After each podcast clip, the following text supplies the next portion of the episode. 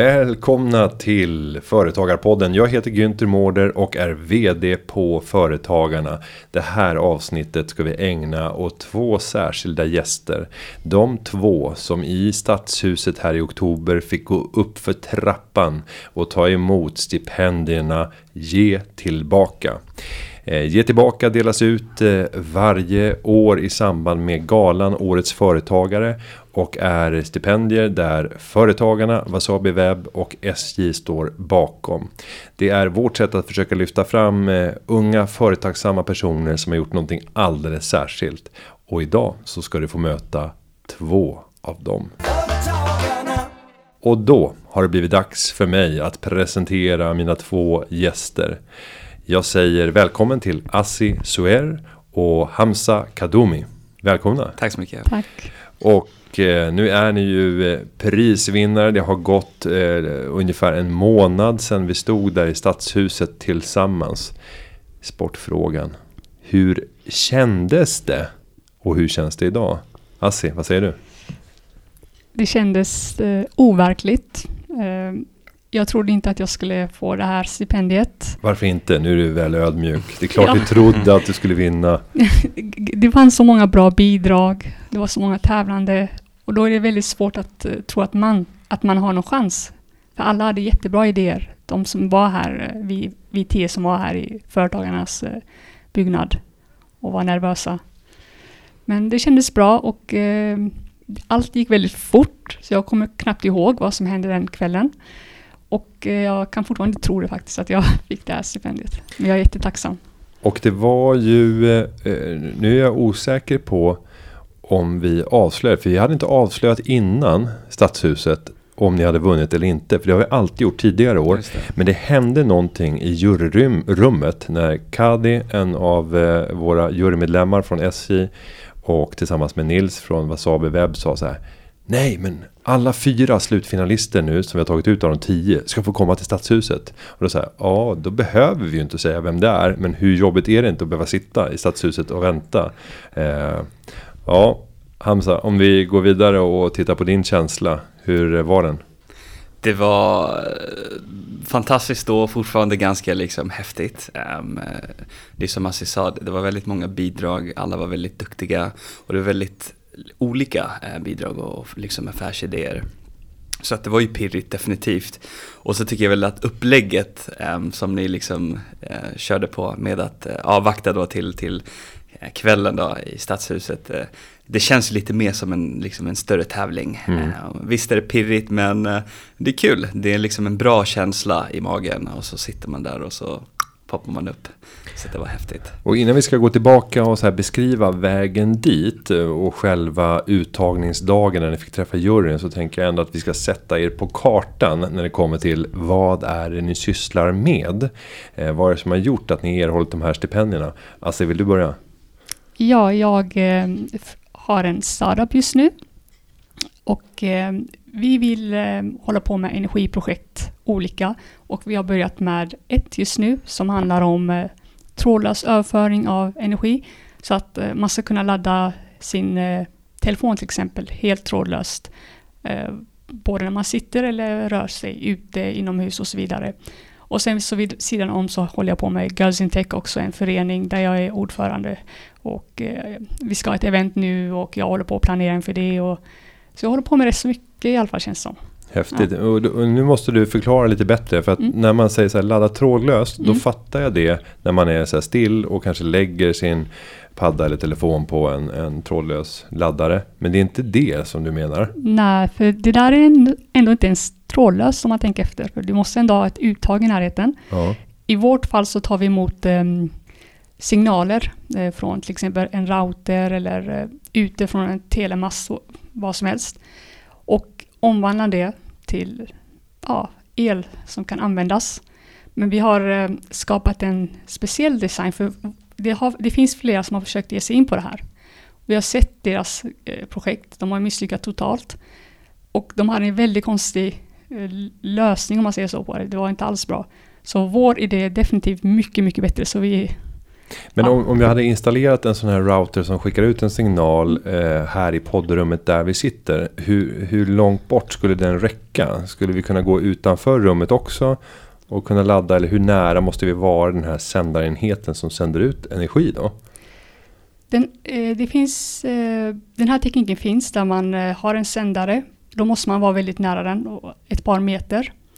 Och då får man inte ha en vägg som står mellan dig och din telefon. Det vi gör, det är att vi skippar sändaren helt och hållet och eh, har en viss, ett kretskort som vi utvecklar som har någon specifik, ja, specifika komponenter som gör det möjligt att man kan ja, gå runt istället i lokalen och få den laddad. Eh, utan en sändare, utan några, något som hindrar dig du vet, och står i vägen och sånt. Hamza, du fattar allt här. Ja exakt, men jag kan förstå, hon vill inte säga för mycket för det är lite, man, man får vara försiktig. Ja. mycket hush hush men det är väl, jag antar att man kanske kan dra likheter med typ Samsungs två telefoner när man typ touchar varandra. Mhm. Kanske, det är väl liksom, du laddar den andra telefonen Men man måste toucha den, det är det som Exakt, är det och jobbiga. det är väl där ni liksom skiljer åt, att ni snor eh, el från andra. säga. Ja, det är skumt att ingen har kommit på det här. Men ja, vi får se. Otroligt häftigt. ja, coolt. Och Hamza, om du ska berätta om eh, din verksamhet. Ja, så vi håller på med lite olika grejer men det vi gör är ju framförallt att utveckla Eh, uppkopplade och intelligenta eh, ekosystem. Så miniatyrväxthus för hushåll, för restauranger, kaféer och, och liksom vi håller på med lite andra områden också där. Och kort och gott så är det liksom ett, ett miniatyrväxthus ehm, där vi bemyndigar folk att odla lokalt, hållbart och på ett resurseffektivt sätt. Och det är lite där problemet är bland liksom vi människor när vi vill odla hemma och köper basilika från affären. Vi, vi köper men vi lyckas döda plantan efter tre dagar för att man inte har man har, man har inte kunskapen liksom. Så det är ett stort kunskapsgap och det är väl det vi fyller genom att utveckla tung teknik som vi integrerar i de här systemen så att allt är liksom automatiserat och eh, uppkopplat. Så du sköter allt i princip från telefonen. Och sen är har vi också byggt in en eh, liksom, utbildningsplattform så att du, du lär dig om hållbar odling, du styr och kontrollerar diverse parametrar med eh, appen och eh, röststyrning. Så att det blir en liksom kul process också. Eh, samtidigt som det har massa andra värden som att det rengör luften och bidrar till liksom en rogivande miljö, eh, produkterna. Så att, eh, och framförallt att du blir din egna bonde. Och det är väl lite det vi håller på och bygger, ett, liksom ett, ett globalt nätverk av uppkopplade urbana odlare. Så att, eh, och sen så kan man prata mycket om data där också men det sparar vi till, en, till ett annat avsnitt. Men, men eh, enheten eh, finns ju redan idag och eh, jag skulle beskriva den när jag såg den som ett akvarie. Är det rättvis? Det är väl det, det, det man ser egentligen, det är ett Ja. akvaponisystem. Aquaponi. Precis, Mm. aquaponics på, på engelska och akvaponi på svenska. Och det är en kombination av att odla fisk i vatten, som ett, eh, liksom ett, ett akvarium kan man säga, aqua, akvakultur. Och um, hydroponisk odling, vilket är att odla um, plantor och växter i vatten utan jord. Så att eh, det är liksom en uråldrig odlingsmetod som användes av maya-indianerna och aztekfolket för tusentals år sedan. Och, eh, och kort och gott det vi gör ett eller vi gör, vi utnyttjar fiskavföringen som näringskälla till växterna. Så att fiskavföringen bryts ner naturligt i vattnet, i akvariet då, då av bakterier då och sen så pumpas det vattnet upp till odlingsbädden där växterna absorberar näringen och filtrerar vattnet då samtidigt som återcirkuleras tillbaka till fiskarna. Så att det är ett sl- liksom slutet hållbart ekosystem där allt cirkulerar. Så att mer ekologiskt då blir det inte. Om man tittar på de eh, små enheter som ni har i dagsläget. Eh, så kan man ju fundera över vem är den till för. Men om man är så här en riktigt stor eh, basilikakonsument. Så skulle jag hävda att Nej, det är inte den här utrustningen du köper för att sänka dina totala kostnader för din basilikakonsumtion.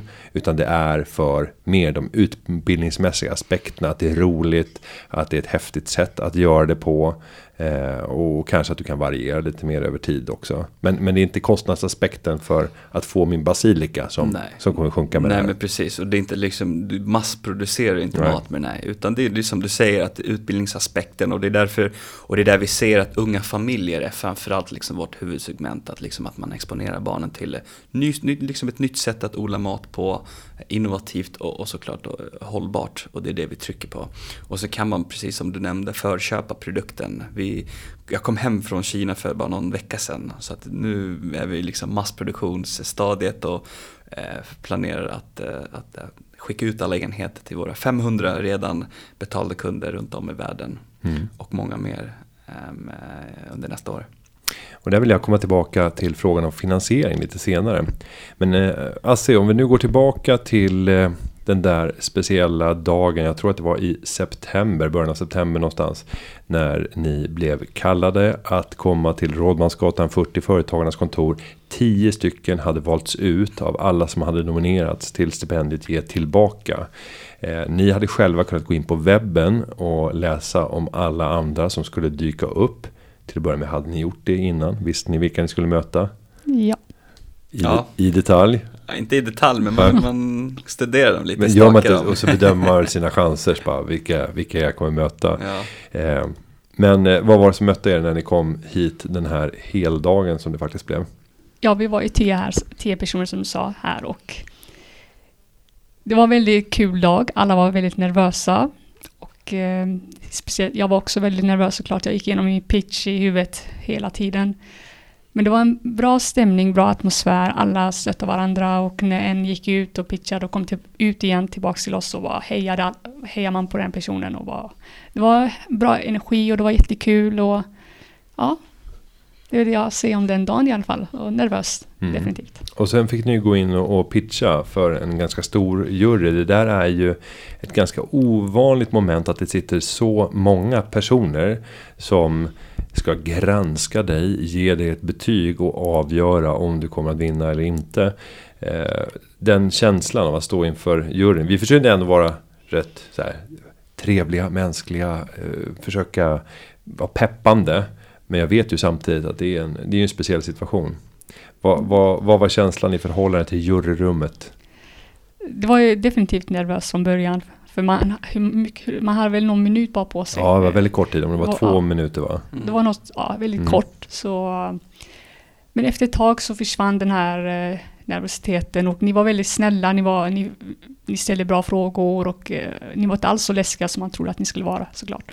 Eh, men ja, Mm. Ni är mänskliga, precis. Väldigt Bra mänskliga. att ha någon som ammo också i rummet. Som Ja, men jag sitter och tänker på ett annat eh, sammanhang. Jag sitter i, i eh, en jury för en annan entreprenörstävling. Men där det är så här riktigt eh, ärrade entreprenörer. Då ska det vara så här Sveriges främsta entreprenörer. De har kört i 20-30 år och lyckats fantastiskt med vad de har åstadkommit. Eh, men då kom en sån här, och han vann det året också. En extremt framgångsrik entreprenör fram efteråt till oss i juryn. Och jag hade varit ansvarig för utfrågningen sa att Shit alltså det kändes som att det var ett, som att det var ett korsförhör. Och jag levde med uppfattningen att nej, det var, vi hade en trevlig utfrågningsstund. Det gick jättebra för dig. Men han kände sig lite pressad då när jag hade börjat trycka på frågorna om hur viktigt mångfald var för att skapa en, eh, ett eh, föredömligt företagande. Eh, för han råkade ha bara män i ett åldersspann av ungefär 10 år uppåt och neråt. Och alla såg väldigt likadana ut. Och det känns inte, det kändes inte riktigt 2017, vilket var då. Och han såg det som ett korsförhör när jag samtidigt sa, ja men det här måste ni ha funderat över och tänkt på. Hamza, om du ska beskriva den dagen och, och känslan, vad var den stora behållningen? det, det var nervöst hela vägen fram till galakvällen. Eh, så att, eh, och innan det också såklart, alltså innan pitch, pitchen. Ehm, Det var kul, jag tyckte det var riktigt trevligt och sen så var det kul att få lära känna alla som var på plats och, och utbyta idéer och erfarenheter och, och så gillar man också den här Idol-studion som ni hade Mm. där uppe med skärmen fick man se den som pitchade live pitch. Men jag tyckte det var häftigt och relevanta frågor ehm, och eh, nej, men jag tror att man lär sig väldigt mycket ehm, från sådana här liksom tävlingar. Vare sig man går vidare eller inte så, så är det alltid någonting man kan ta med sig till nästa um, tävling. Så att, men jag tyckte det var otroligt kul, väldigt nervöst. Och så fick man gå runt där i tre veckor och fjärilar i magen och bara, fan vann jag, gick jag mm. vidare. Så att, eh, och jag vågar ju inte posta någonting heller på sociala medier. Utifall att man inte vinner. Exakt, ja. så jag tänkte jag väntar och gjorde det samma kväll. så att, eh. Ja, det är tungt. Jag eh, tänker att vi ska gå in på ett område som jag tror är relevant för er och där vi från företagens sida gjorde en livesändning och hade med tre experter som fick eh, svara och ge tips på hur man ska tänka. Och frågan handlar om hur man finansierar sin, sin business, sin verksamhet. Eh, och hur man kan tänka. Eh, om man vill ta del av den här livesändningen som vi gjorde så ligger den ute på Youtube. Du kan hitta den på Företagarnas Youtube-kanal och det heter Företagarna Live. Googlar man bara det så kommer du hitta konceptet. Eh, finansiera din tillväxt heter avsnittet. Men om vi ska gå och titta på hur ni tänker kopplat till att finansiera den verksamhet som ni bedriver. Alltså, hur, hur har dina tankar gått kring finansiering. Nu håller du på med någonting ganska högavancerat teknikmässigt. Mycket eh, forskningstid som måste läggas ner för att komma ut med någonting. Hur sjutton finansierar man en sån sak? Ja, vi använder just nu privata medel bara. Eh, och eh, ja, vi är intresserade av att, av att få investeringar såklart. Men eh, just nu tar vi våra egna pengar. Vi vill eh, utveckla idén och se hur långt vi kommer att gå med det här, med det här projektet. För vi, vi vill få det bekräftat från hela början. Och sen så ja, träffa investerare, det är planen. Och eh, det finns så mycket pengar som man kan få här i Sverige. Eh, Almi, Vinnova och så vidare. Vi har pratat med VGR om såddlån och ja, så vi har flera ja, valmöjligheter men just nu är det bara privata pengar. Är, Sverige ett bra land för att kunna ta emot pengar i tidiga skeden om man ska utveckla business? Ja, det tycker jag definitivt. Det finns så många möjligheter och ja, jag tycker Sverige är ett bra land när det gäller just den biten. Mm. Jag satt och tänkte på det precis och jag brukar säga det till folk som vi pratar med liksom från utanför Sverige att Sverige är verkligen ett perfekt ekosystem att, att bygga bolag i. För det stöd man får är helt fantastiskt, verkligen. Och det, det är inte bara sjukvård och, och skola och utbildning sånt som är bra, men även just att, att starta, starta, starta företag. För det är som Assi säger, att det finns många, många medel man kan söka till och, och, det finns verkligen inga ursäkter. För att du kan bygga ett bolag på bara medel, äm, statliga bidrag. Och vi pratade om det precis nu innan eh, podcasten och tipsa varandra om olika medel som man kunde söka. Så att det finns gott om pengar eh, att söka. Ehm, och det är eh, Almi bland annat, eh, Vinnova har varit väldigt fantastiska och Tillväxtverket ehm, har stöttat oss. Men, men hur gör man då i förhållande till de här aktörerna som du räknar upp, Vinnova, Almi, Tillväxtverket? På vilket sätt närmar man sig? Om man är en, en företagare som får en idé som kanske är teknikintensiv, kommer krävas rätt mycket investeringar innan man sitter med en produkt som man kan visa upp. Vad, vad är era tips kopplat till vad man kan göra? De har ju alla utlysningar på deras hemsida så det gäller att liksom gå in där och kolla vad, vilket bidrag passar mig och mitt bolag och liksom min affärsidé. Och har man ingen liksom aning och vill, behöver veta mer, då är det bara att slå en signal eller mejla dem. Och jag tror att Almi är väldigt bra också, eh, just när det kommer till tidiga skeden, när du har en idé bara. Så är de väldigt eh, hjälpsamma och stöttar med lite bidrag så att man kommer igång sakta men säkert och kanske validerar lite verifieringspengar och sen så kan man då Ehm, eh, söka till, till Vinnova. Men alla de har utlysningar på deras hemsida och då är det bara att söka, liksom, fylla in lite, lite, ja, några rader och så skickar man iväg det. Många som jag träffar säger ju att eh, kapitalanskaffning oavsett om det sker på pro, eh, privata marknaden eller på offentliga marknaden tar väldigt mycket tid som annars hade kunnat läggas på bolaget. Eh, är det någonting ni har fått erfara? Har det varit, för det lät väldigt lätt på dig Hamza när du beskriver det. Ja, alltså det, är inte, det, det, tar inte liksom två minuter och sen har du 300 000 på kontot utan det tar tid att ansöka och det beror på också vem du söker hos eh, eh, och, och, och vilka typer av liksom medel du söker. Men för mig, jag ser det som en investering jag gör med min tid. Visst, eh, kanske förlorar jag två, tre timmar på att skicka in den här ansökan men liksom, resultatet kan, kan gynna bolaget och mig och, och vi kan spara mycket tid på, på så sätt. Mm. Förutsatt att vi då får med eh, pengar. Så att, eh, det är en investering man gör, absolut. Alltså, du såg eh, ut att känna igen dig i bilden av att det tar mycket tid. Vill du berätta om hur har du jobbat och vad har du för erfarenheter? Ja, alltså i vårt fall är det väldigt svårt för vi har ett par patent som vi ska skicka in. Det där kostar och eh, det som står i vägen det, här, det är att vi utvecklar något som är väldigt avancerat och eh, då vill de till exempel att en forskare säger att ja, det här kommer funka. Även om vi har bevis på att det kommer funka på papper och allting så vill de ändå ha ja, en forskares eh, åsikt. Och då kan vi inte såklart säga det här till forskarna, om det kommer funka så här, så här, för då har vi förstört, eh, vi ska skicka in patentet först, vilket vi inte har gjort. Så, så det är så här, många grejer som står i vägen just nu. Och det är det som dragit ut på tiden, för vi, vi har, det är många som har visat intresse, som har velat investera i eh, den här vår startup då. Men vi har ju då våra patent som ska in först. Mm. Så ja, det är väldigt jobbigt kan jag säga. Och om man tittar på den strukturen där det finns mycket bidrag och stöd att söka så tänker jag också att det kan finnas en risk med det. Att man inte vänder sig mot marknaden och, investerar utan att du istället får stöd som delas ut av aktörer som inte fullt ut fattar Kommer det här vara någonting som marknaden efterfrågar? Eh, där brukar investerare oftast ha större incitament än offentliga tjänstemän att verkligen analysera. Ligger det här rätt i tiden? Finns det en marknad för det här? Jag tänker på riskerna med att vi kastar pengar på företag som egentligen kanske inte har ett existensberättigande. Är ni oroliga för att det förekommer i ett land där vi som Sverige har väldigt många sådana stöd att söka? Ja, men i vårt fall så har det förekommit och vi gör det fortfarande. Du kan se det själv att det är projekt som egentligen inte borde fått en finansiering ja. får det eller? Alltså, nu sa jag det fel kanske ja. då. Jag, jag, jag, menar tvärtom att eh, företag som kan lyckas får kanske inte pengar. För mm. att de inte har, vi har inte samma vision helt enkelt. En startup tror på sin idé till 100% och det är lite svårt att övertala folk och säga sådär att om det här kommer funka och då kanske man inte får pengar ibland. Bara för att man inte har lyckats med det. Så och Hamza, för, för er resa, hur har ni finansierat fram tills nu? Bidrag. Mm. Prispengar och eh, bidrag. Och, det har varit liksom en strategisk approach att försöka bygga bolaget och, öka värderingen så, så gott vi kan tills, tills dess att vi nu idag eh, liksom planerar att ta in privata investerare. Så att det är där vi sitter idag. Ehm, och, och eh, ja, hoppas kunna stänga vår såddrunda väldigt snart.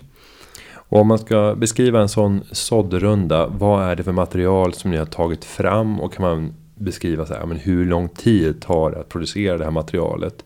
Eh, vad händer sen när det gäller att nå kontaktnät för att kunna hitta de här potentiella investerarna? Om man försöker göra en sån beskrivning och ge lite guiding kring hur ska man tänka, hur ska man jobba? Om man har liknande situation som er och tänker att ja, men jag vill gå ut och, och ta in kapital. Så det är väldigt många faktorer som man måste tänka på. Och det finns väldigt många bra mallar eh, på nätet som man kan liksom eh, använda och utgå ifrån. Ehm, liksom allt från finansiella delarna och så att det liksom, siffrorna stämmer överens. Eh, och i vårt fall har vi liksom, vi lanserade en crowdfunding-kampanj, vi drog in över en miljon kronor på en månad. Och, så att, det har ju varit ett sätt att säga att vi har validerat produkten, det finns ett, liksom, folk vill köpa det, det finns en marknad. Och sen har vi ju liksom byggt på teamet också, tagit in lite tunga namn eh, som visar på att det finns potential i det vi gör, folk tror på det vi gör. Och, eh, så det finns olika delar som man måste tänka på och, och investerare vill ju gärna se att det finns ett bra team, stabilt team. De pratar alltid om att man investerar i ett team eh, och inte riktigt i idén och, och såklart eh, potentialen. Ehm, och nu känner man ju också att det har blivit lite så impact investment, det har blivit ett buzzword. Ehm, att det ska vara något, något typ social, eh, socialt, liksom, någon nytta. Så något hållbart. Ehm, och det, det, är väldigt attraktivt idag, i dagsläget. Men eh, så att ja, det finns olika strategier och, och för oss har det också varit så att försöka skjuta på det så långt vi kan och, och, hela tiden öka, pusha vår runway så gott det går så att man inte blir liksom helt utspädd ehm, från dag ett. Så att, eh, men om, för du säger nästan i förbifarten, vi gjorde en crowdfunding-runda och drog in en miljon. Eh, vad var löftet till de som då investerade? Hur såg upplägget ut för den, den rundan? konceptet crowdfunding på Kickstarter då, och mm. Indiegogo i det här fallet. Det är helt liksom utan, eh, de får inga andelar i bolaget utan det de gör egentligen är att de, de ger ett bidrag och säger att vi tror på dig och din idé. Ehm, det kan lyckas, det kan inte lyckas, det spelar inte så stor roll men liksom vi, vi, vi stöttar dig och vi är med på den här resan. Och så, så, liksom, så, så pledgar man som det heter. Ehm, så att de, det är ingen garanti på att de får en produkt utan de, de är med och förverkligar den här drömmen och vi, och vi trycker väldigt mycket på att communityt är så otroligt viktigt för att utan dem hade vi inte varit där vi är idag. Ehm, så att, eh, och de medlen vi fick in har ju gått och går till produktion helt och hållet. Att gjuta formar och sånt är en väldigt kostsam process. Så att, ehm, de har ju väntat ett tag nu men, men det är nu det händer. Men vad förväntar sig den gruppen nu framåt? Hur många var de som bidrog med pengarna? Nästan 500 stycken. Ja. Eh, för det är ju ändå, de har ju stoppat in lite betydande Absolut. belopp då. Absolut. Eh, men, men förväntar sig ingenting tillbaka?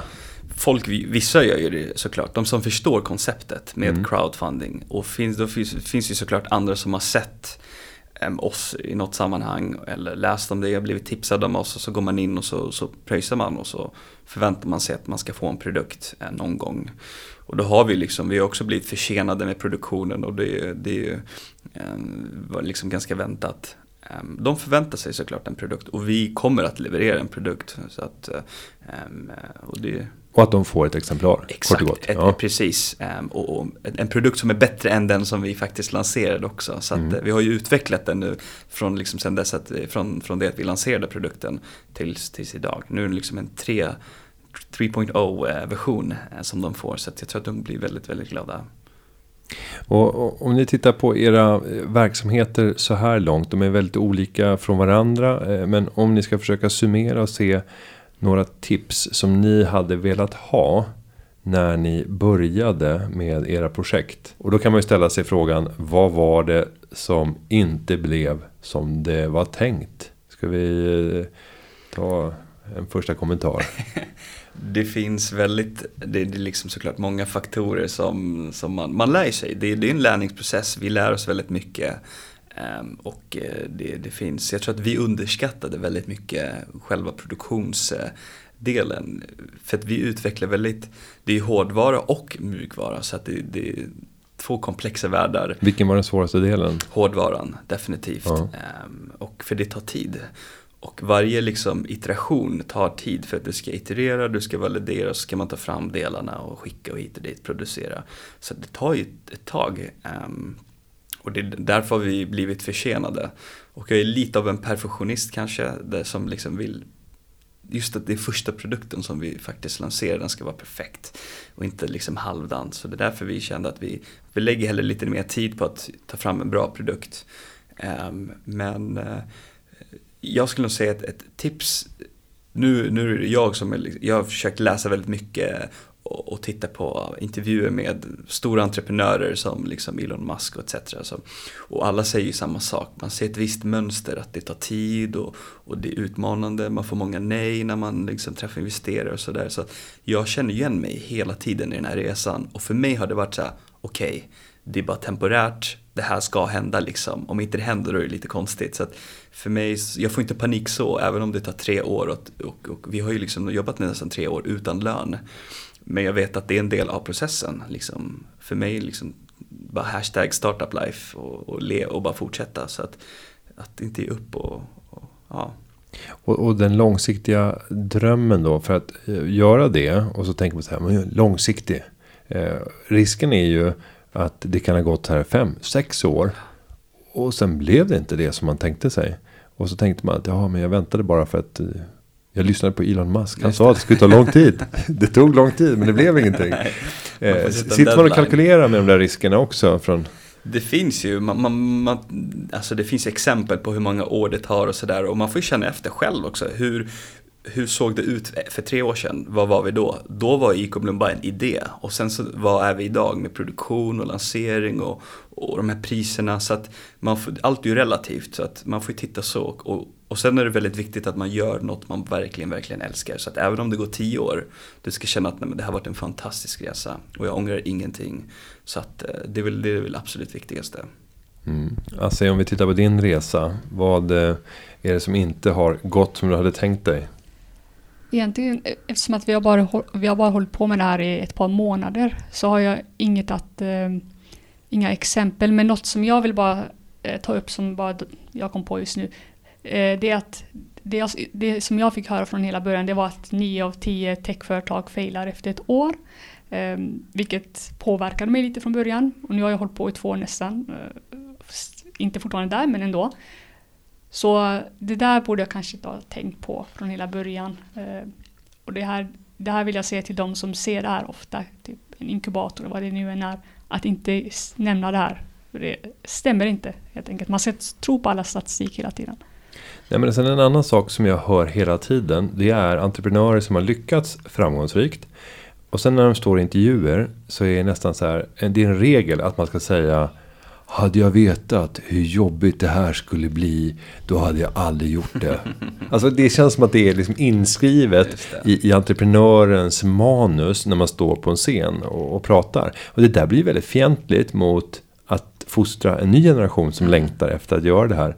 Ni har hört de här kommentarerna, eller? Absolut. Ja, alltså jag har personligen känt så ibland. Varför gjorde jag det här? Varför inte ta ett vanligt jobb och ha det bekvämt och bra? För nu har jag själv inte haft lön i två år snart. Så men eh, jag fortsätter ändå och jag eh, uppmanar andra. Eh, när de frågar mig då, ska jag starta eget? Så säger jag visst, gör det liksom. Det är värt det. Och vad har man att förlora på det? Ingenting om man failar till slut. Så hade det varit enkelt hade alla gjort det. Så ja. är det ju. Så att det är inte för, för alla.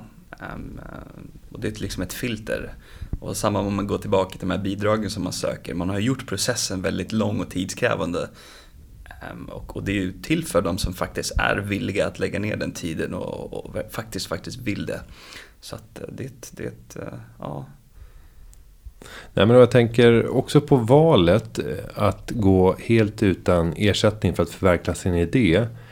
Mot alternativet att kanske jobba på ett deltidsjobb och få en fjärdedels, eh, göra en fjärdedels jobb och få en fjärdedels ersättning mot en normal eh, normalt jobb eller kanske jobba halvtid.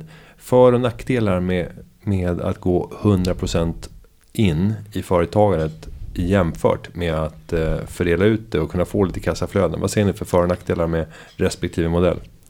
Alltså, man ska inte ha ett heltidsjobb enligt mig om man håller på med en startup. För du kommer inte hinna med något. Det finns så mycket som eh, en startup det är inte bara att man bara skapar någonting utan det är affärsplan, det är hårdvaruutveckling, programmering. Det är så mycket som är inblandat och då kan man inte ha ett heltidsjobb. Jag har försökt att ge mig in på det här eh, med folk som har haft ett heltidsjobb. Och det gick inte alls bra. Nu min partner, han lämnar också sitt jobb helt och hållet. Så vi båda är ja, arbetslösa om man säger så. Um, så det är nog det jag har att säga om mm. just den biten.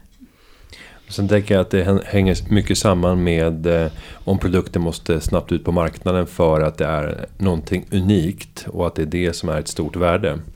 Eh, för er så är det väl relativt unikt, ni är ju inte ensamma om det här tänker jag. Eller när det gäller Ecoblom. Ja, det finns ju absolut eh, företag som håller på med liknande produkter. Så, eh, vi skiljer oss lite från, från de Eh, speciellt med hela den här teknikaspekten. De, de, de har ju inte teknik integrerade i sina produkter och vi gör ju mer än det som faktiskt visas på hemsidan och det vi säger. Så att, eh, vi har ju större planer också eh, såklart längre fram. Så att man får ju liksom vara unik och försöka hitta det. Vad, vad är det som gör oss unikt? Och det är också en sån här selling point som man trycker på när man ska prata med investerare bland annat. Så att, eh, ja. och, och, och, nu ni, har ni börjat prata med investerare. Eh, och då måste man ju skrapa på den här ytan. Och de större planerna framåt. För att locka de här investerarna att eh, bara se det ljusa i idén. Om du ska avslöja här i podden om några av de där större planerna framåt. Hur skulle mm. det låta? Det sitter kanske en och annan investerare här och lyssnar på podden. En av dem kanske sitter mitt emot dig, det vet man inte. Exakt.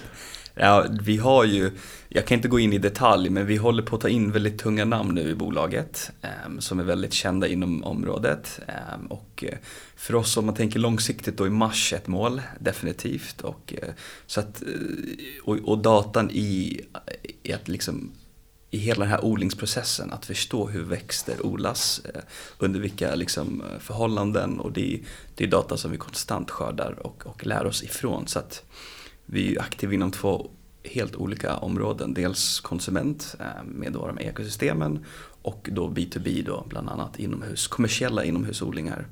Ehm, så att om du är sugen på att investera inte så kan du få vårt pitchdeck. Då tar vi ett snack. Exakt. Ja. Och annars kan man väl höra av sig direkt och Absolut. berätta vem man är och kanske eventuellt få det. Absolut. Mm. Alltså om vi tittar på eh, din verksamhet och den innovation som du sitter med. Eh, vad är det du tänker? För jag vet, och det sa du inför juryn, att du ser helt enorma användningsområden för den här typen av teknik. Om du ska få sia lite fritt om framtiden och få tänka stort och brett. Hur skulle det låta? Eh, den här, vi har ju diskuterat det här, jag och min partner då, affärspartner. Grejen är att det här kan användas precis överallt. Eh, så det är lite svårt för oss. Nu, nu har vi suttit och diskuterat här, var ska vi börja och sånt. Ehm, men som du nämnde, ja, det, vi, vi går in i, så här, vi, jag, jag gillar ju rymden så jag har diskuterat rymd med honom och då sa vi okej, okay, då kan vi ha en, an, eh, en eh, antenn med som är tillräckligt stor, då kan vi typ ladda vad som helst, var som helst. Då har vi rymd där. Så har vi, vi har kollat på healthtech, vi har kollat på så många områden så visionen är att vi är överallt i princip. Alla affärsområden och jag tänker att det är lite ja. utmanande att säga allt till alla med eh, överföring av energi. Eh, måste man inte börja någonstans och bara bli riktigt duktiga? Och frågan är så här, var börjar man? Var är det mest spännande marknad? Och som kanske också har en mognad för att byta teknik. För många gånger så stöter man ju på marknader där de befintliga aktörerna inte ens är intresserade av att byta teknik. Jag investerade tidigt i ett bolag som tillverkade automatiska tankrobotar. Det här var på 90-talet. Man skulle köra in med bilen och sen en robot som hittar vad tanklocket är. Så fyller, ut, eller fyller på med bensin, suger ut luft så att det går extra fort och så kan du köra därifrån. Inbyggd betallösning i tanklocket. Men vad jag inte tänkte på det var ju så här. Mackägarna vill inte göra en tung investering i en bensinrobot för att du som kund snabbt ska åka ifrån bensinmacken. De vill ju hellre att du känner doften av nybakta bullar, går in och köper en kvällstidning, glömmer att du har, eller kommer på att du har en mjölk för lite hemma och köper den. Eh, och de tjänar pengar på det. Så det gäller att hitta för er, så här, vilken är marknaden där det, här, det är uppenbart att här mm. kommer man stå beredd att göra de investeringarna. För jag tänker mig att det är dyrt. Är det fel? Eh, själva tekniken, eh, det beror på vad, vad, vad du använder det till. Om man ska ladda från rymden, eh, det låter jättedyrt. Då, då är det lite dyrare såklart. Men, eh, men coolare? Ja, men vi, jag tror vi kommer gå åt konsumentelektronik, eh, trådlös laddning av mobiler, datorer och sånt. Våra ekosystem. Vi måste det prata. Med, ja, jag tänkte rymden på det. ska vi odla i rymden. Eller hur, varför inte? Jag har kontakterna. Ja, vi får drömma. Jag har kontakter i rymden. I, i, i rymden och här också. Ja, precis. Ja, ja. Eh, och, och, vad skulle kunna gestalta sig? Är det en konsumentprodukt som man köper till sitt hem för att alla i familjen automatiskt ska få eh, tillgång till laddning av sina elektroniska enheter? Det, eh, vi, vi, har tänkt så här att vi, eh, vi vill ta den här tekniken och integrera det i eh, till exempel en telefon. Så kan varje person ladda sin på sin telefon då. Bara sådär. Så det är, inte så här, det är inte en familj som delar på det här utan varje person har den här i sin produkt och kan då ladda den. Och mm. För man måste installera en hårdvara för att kunna ta emot den energi som ska sändas? Ja, det är något jättelitet. Eh, mm. nu. Är det dyrt? Eh, det nej. som behövs för? Eh, för en mobil kanske det kostar eh, 150 kanske. Mm. Utveckla det, något sånt. Eh, även, även om man massproducerar, skulle det kosta 150? More or less. Ja. Det är, det är, ju, det är ju, men det är ju ganska mycket om du tänker på hur många komponenter finns det i en iPhone 11 eller i en eh, Samsung 10. Mm. Där en komponent kostar 150 kronor. Om vi jämför till exempel med så här, ja, finger eh, sensorn eller om du tar kameralinsen eller om du tar något av de enskilda chippen som ska samverka. Är det något av dem som kostar, ja, processorn säkert kostar väl mer. Men det, det, det är ändå en, om man ska få in det i varje elektronisk enhet. Ja, alltså vi hoppas ju på att de köper en licens av oss och då får de sköta resten liksom. Mm. Vi kommer inte bry oss om det. Nej, men eh, vi, grejen är att vi kommer erbjuda något som gör det som hjälper dem också, för då kan, kan de slippa alla dessa sladdar och allting och eh, slippa sälja dessa adaptrar och allt det där. Så vi kommer hjälpa dem på ett bra sätt, så det kommer bli billigt för dem med faktiskt. För det, tänk dig hur mycket det kostar att tillverka en adapter till iPhone och i, allt det där. Eh, så jag, jag, ja, det blir nog samarbete i framtiden, tror jag. Mm. Ja.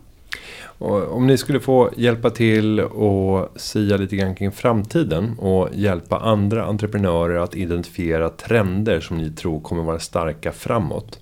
Om man nu så här har blivit inspirerad, man har hört på er, man har förstått att eh, det går, man övertygas av att eh, om eh, så här många människor som har lyckats, de här tio finalisterna, ge tillbaka och gjort så mycket, då kan också jag.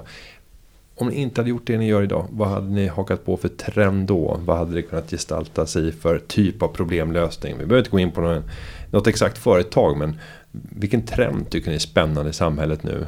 Där det borde finnas mycket affärsmöjligheter. Hamza, har du någon idé kring det?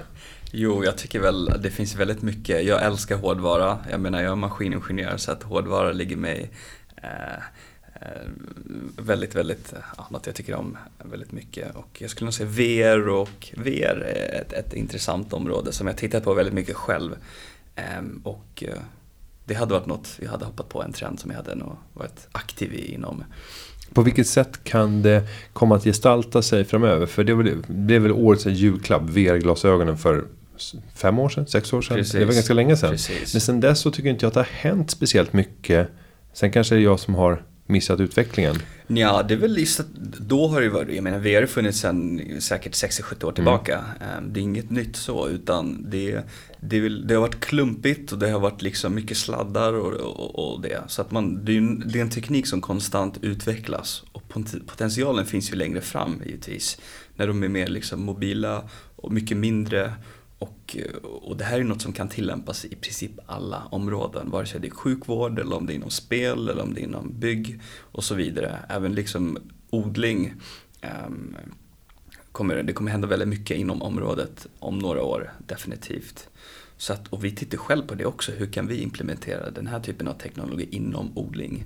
Och agrikultur är ju något som är, jag tror kommer bli den absolut största marknaden ehm, och den absolut viktigaste marknaden. Ehm, speciellt nu när det är med liksom allt som händer med klimatförändringar och, växthusgaser och så vidare. Så att, eh, och det har vi bara sett nu de senaste månaderna hur mycket det har hänt och överallt. Ehm, och, och så att det för mig har det varit en, en självklar marknad och sen finns det väldigt mycket inom den. Och det är väl där jag försöker liksom röra mig och se hur kan vi, vad kan vi göra och hur kan vi bli bäst på det här exempelvis. Så att, men eh, oavsett VR, men jag skulle gå tillbaka till så här visualiseringsteknik med hjälp av smartare glasögon. Eh, Google Glasses, eh, de följer platt. Absolut. Men sen så fick jag även testa Microsofts HoloLens. Och de testade jag med flera häftiga funktioner redan för tre år sedan. Men det verkar som att de inte är intresserade av att visa vad de gör ens. Och komma ut på marknaden förrän de ser att någon annan konkurrent släpper en liknande produkt. precis. Så det känns som att de har utvecklat massor som de inte har tagit till marknaden av det jag såg då. För ingenting mer har hänt sedan dess, Nej. vad jag kan se marknadsvis. Är det en medveten strategi att hålla igen utvecklingen och inte visa upp? Det tror jag. De, har, de vet ju hur det kommer se ut om liksom tio år och de har säkert jobbat på det ett, ett tag också. Så för mig, jag tror att definitivt att det är en strategi och det ser vi också med till exempel de här böjbara skärmarna. Samsung har hållit på med dem i hur många år som helst. Eh, Och man visste att Apple har säkert, de har ju patent på, på liknande lösningar också vet jag. Man har ju, man har ju avvaktat och, och för att se hur, hur, vad är responsen? Och de följer lite platser där. Det var inte den bästa produkten och fick de ta tillbaka och göra om. Så att man visste ju om det så att man avvaktar oftast. Eh, men vi kommer ju se nu också om man tittar på andra företag som Facebook och deras investering i Oculus Rift och, eh, och potentialen med den typen av teknologi. Eh, och AI såklart är ett väldigt stort buzzword. AI, blockchain, blockchain hade sin lilla sin stund där men det kommer ju komma tillbaka längre fram och AI är något vi kommer se mer och mer utav, också funnits i hur, hur länge som helst. Um, men, men, men, potentialen, för vi har inte kommit dit uh, än. det finns väldigt mycket kvar att göra fortfarande. Mm. Så att det är väldigt intressant, verkligen. Att man hoppar på det tåget och försöker något unikt av det. Asi, vad ser du för trender eller spaningar där du ser här finns intressanta affärsmöjligheter? Du har hoppat på en av dem redan nu. AI kan jag säga. Självklart svar. Mm. Vi kommer nog använda mycket av det snart faktiskt. Nu när 5G kommer och allt kommer gå snabbare och data kommer att kunna skickas snabbare och vi kommer, vi kommer vara väldigt mycket beroende av teknik längre fram också så definitivt AI. Nu är vi väldigt mycket beroende av teknik men det kommer öka tror jag. Och vad ska man tänka på där när det kommer till vilka typer av eh, eh, smarta funktioner eller smarta algoritmer är det som kommer vara de mest intressanta? Funktioner, intressanta. Ja, det som vi kan använda under vår vardag kanske. Det tror jag. De mest här, vardagliga sakerna. Det är ju oftast ja. där de största pengarna finns. När man tittar på de enklaste sakerna som alla kan tänkas behöva. Sen är det mm. bara att lista ut vilka de här områdena är och på vilket sätt man kan använda data, kombinera, göra matematiska beräkningsmodeller, det får självlärande. Möjligheterna är ju närmast oändliga. Ja. Sitter du med andra idéer också Assi som du har fått lägga åt sidan på grund av eh, det större projektet som du gör nu? Ja, jag har haft så många idéer. Jag, jag har tur som har en partner som har också väldigt många idéer. Han, han gillar energi och vi har diskuterat massa galna grejer. Och sen så, jag personligen gillar rymden och healthtech också väldigt mycket. Jag kommer gå in på det också längre fram tror jag. Gå in i det området och satsa lite på healthtech. Eh, det tror jag. Och även rymden. Eh, lite som Elon Musk som är min förebild att göra lite som honom. Och men du säger att jag har haft tur som har en partner som också har många idéer. Jag tänker tvärtom. Så här, jag, jag skulle tycka att det var otur om jag hade en partner som hade lika mycket idéer som jag själv hade. För det blir eh, någon måste också vara den nej-sägaren. Bara, nej, nu fokus, tillbaka till grunduppgiften. Vi måste tänka kärnaffären. Vem är kunden? Alltså, vi, vi möts definitivt i mitten. Båda säger nej efter ett tag. Mm. Men jag gillar att vi båda är väldigt drivna och så här, pushar varandra. Och ingen av oss ger upp helt enkelt. Utan jag tycker det är bra att man har en sån person. Annars mm. kan det, går det väldigt långsamt fram, tror jag i alla fall. Jag, Ja, nej, ni båda inspirerar genom era resor och jag tror att det är både en och annan lyssnare här idag som har börjat eh, tänka tanken. Borde även jag satsa på någonting nytt? Eh, byta inriktning på företagandet? Eller någon som kanske inte driver företag idag.